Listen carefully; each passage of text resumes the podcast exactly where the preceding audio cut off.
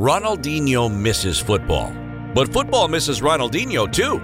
For him, this sport was so much more than a job. Playing football was an outlet and even a means of expression. Recently, Ronnie lost his mother to COVID. And unfortunately, that's far from being the only personal drama he's experienced. But despite the difficult challenges life has thrown his way, he always kept a smile. A smile that had an impact on millions of fans around the world. When Ronaldinho is hurt, the football world feels his pain because when football needed him, Ronaldinho gave his all. Our story begins on March 21, 1980, in a favela in Porto Alegre. Ronaldo de Assis Moreira was born surrounded by drugs and gangs. He grew up in a tight knit family with his brother Roberto and his sister Daisy. Affected by poverty, they live in a wooden house. But Joao and Donna did everything so their kids weren't left wanting. His dad even had two jobs. In the week, he was a welder, and on the weekend, he oversaw the parking lot at Gremio Stadium, the local club. A club which held a special place in the family's heart. Quickly, young Ronaldo followed the example set by his brother. He spent his time with a ball at his feet. Night and day, all the time I think about football. I live football. I love spending my time with the ball. There's always one somewhere. Without a ball, I'd be nearly dead. It's my entire life. Thanks to football, the boy was carefree. His love for the ball masked the problems that surrounded him. Seeing this love, his father decided to sign him up for his first club. And that's where Ronaldinho was born. His teammates nicknamed him this because of how small he was. But his size was far from being a disadvantage. He knew he couldn't compete physically. He found the perfect tactics to beat his opponents. Thanks to his liveliness and explosiveness, his size was a major asset. When he wasn't at school, the boy played football. If his friends got tired, Ronnie relied on his dog Bam. He had fun dribbling him to improve his technique. When I was really little, my father made me work on my shooting. Then my dog became my best playmate.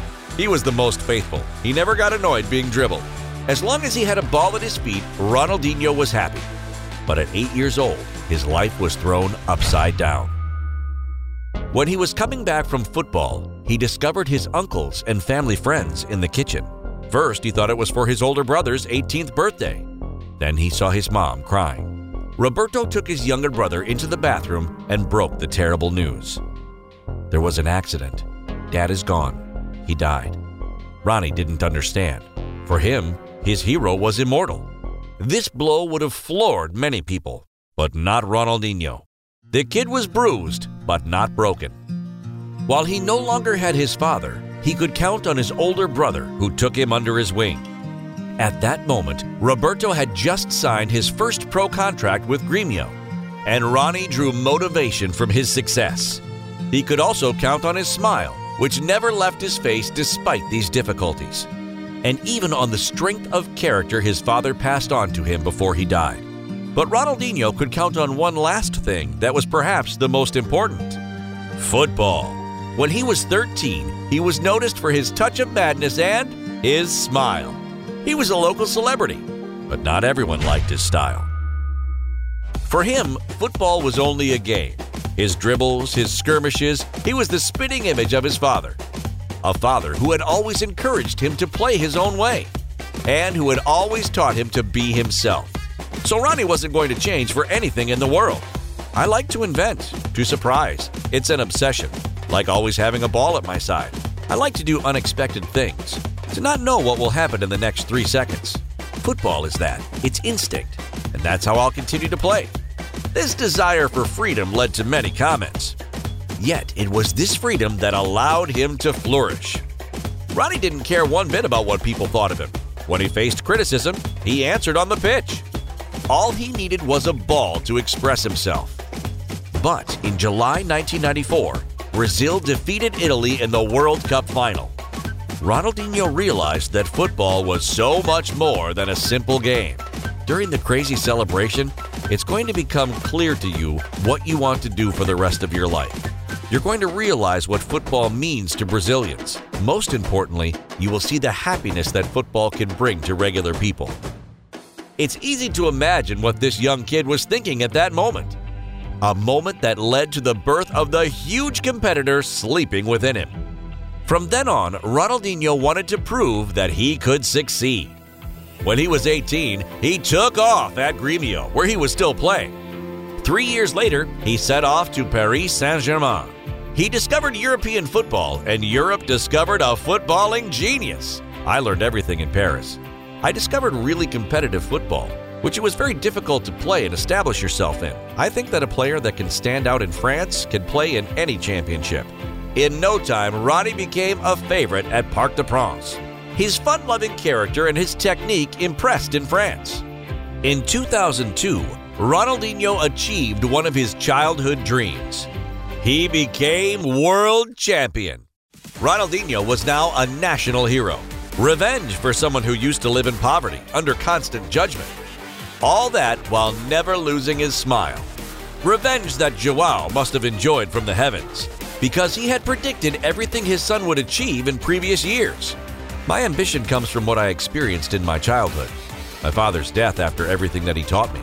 He told his friends, You'll see, one day, he'll be a world champion. At FC Barcelona, Ronnie became a magician. You pay to see an artist put on a show. That's also why this player loved doing what he did. People will forget awards, but what's imprinted in their minds are my skills and my plays. They'll remember those forever. In 2005, Ronaldo de Assis Moreira was at the peak of his art. He won the Ballon d'Or. After this success, when he'd seemingly come full circle, the kid from Porto Alegre returned home. His career finished with highs and lows. Ronaldinho didn't have a journey worthy of his talent, but despite all this, he never lost his smile. Recently, another test came his way. Donna, his mother, died after getting COVID a very important figure in his life. She was also who he turned to when things didn't go right. For him, she was an inspiration for her strength and her joy. A loving mother who, like him, was always smiling. A smile Ronnie shared on social media to pay tribute to her. Her death could have crushed the Brazilian, but it will only make him stronger. Because after all, he reminded us that death is just a passage to another place. Ronaldinho is to football what Leonardo da Vinci is to painting. They left their mark on history, intentionally or not. Both jolly and elegant, spectacular and striking, football fans will never forget the player Ronaldinho was. A player that loved living his passion. When Ronnie lost his mother, the entire world supported him, as if everyone was indebted to the happiness he'd produced. Because despite his infectious smile, Ronaldinho is still a human being, a human being that has endured painful tests. Ronaldinho was always guided by his father throughout his career. This man who passed on such an overwhelming passion. This man who pushed his son to have his own style, to play with pleasure, for pleasure. Ronnie always gave without ever asking for anything in return. Today, it only makes sense to pay him back because Ronaldinho has shown us that passion is so much more important than anything else. That thanks to never ending love, anything is possible. But also, despite challenges, you should never give up. And maybe, if you smile at life, it will smile back at you.